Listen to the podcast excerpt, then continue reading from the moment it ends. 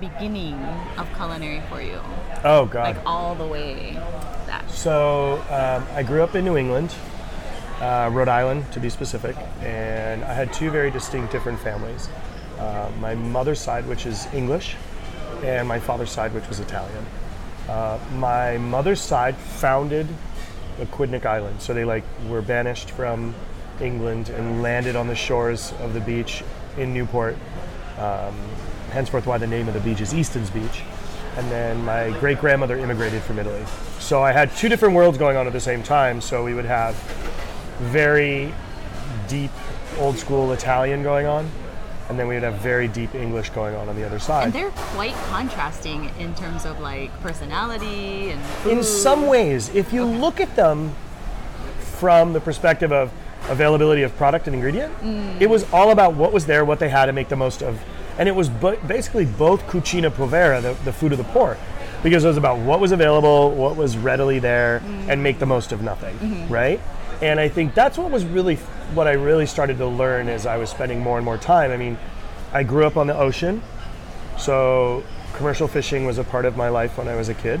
Um, it, we could go blue fishing in front of my house. We could go for mussels. We could go for quahogs.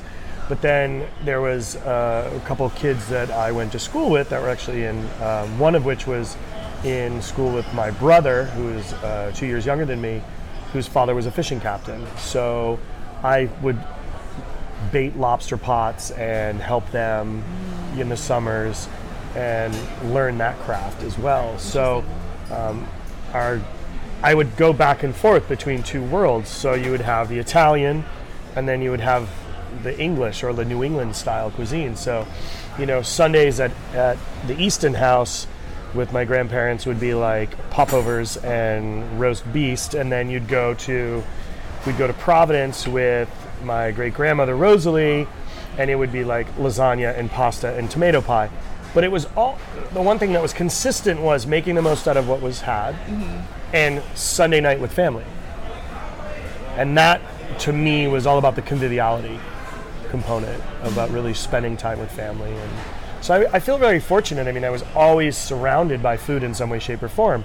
Whether it was New England uh, clam cakes, like I did last night, I did that riff on clam cakes with the abalone, um, using the same exact stone ground batter that my grandmother would get because that place has been around forever.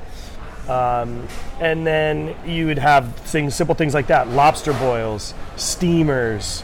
But then if you look at Italian food, they had their versions of that from Venice, and they would do, you know, fish in crazy water, which was just salt water with tomato, and so you have all those similarities. It's just a little bit spicier in Italy than it was over in England. England. They're, they're a little bit. When did you realize that you had a knack for creating delicious cuisine? Uh, I don't ever really think I have a knack for it. I don't ever really That's so funny because all you chefs and artists always say that.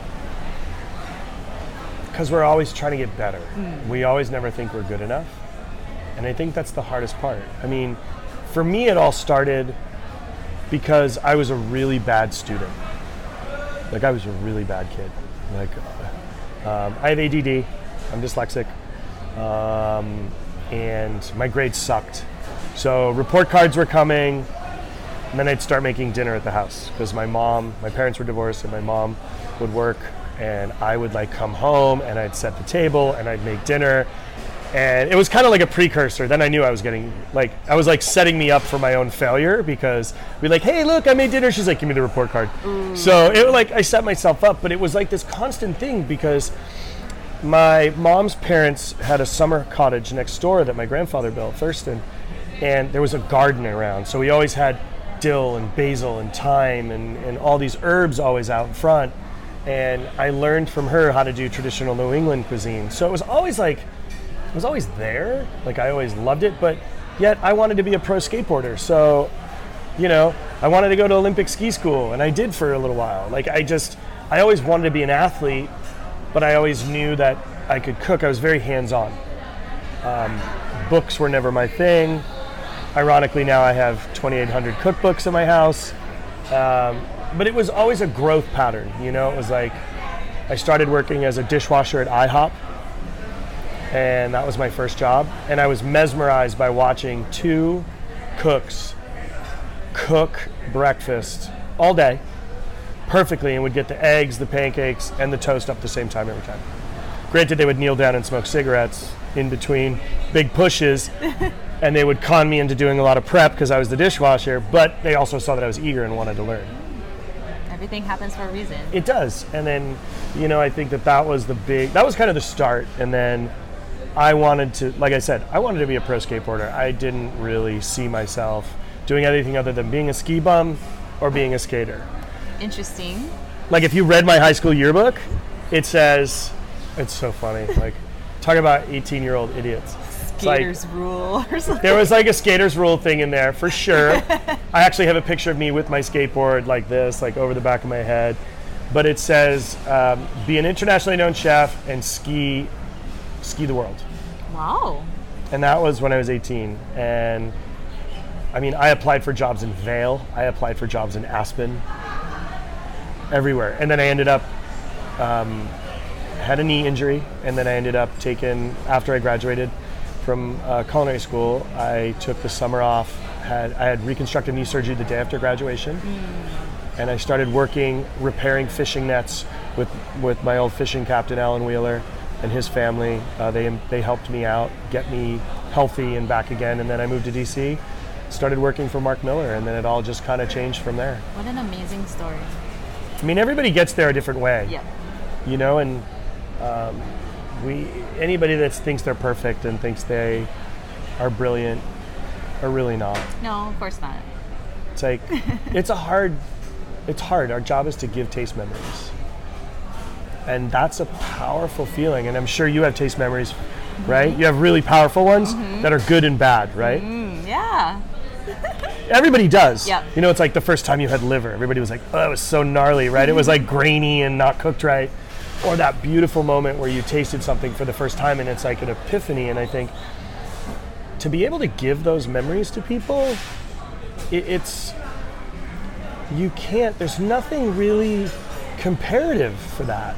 Like i don't pull teeth for a living. I don't do numbers. I don't sit there at a desk and type away at a computer and make video games. I give taste memories.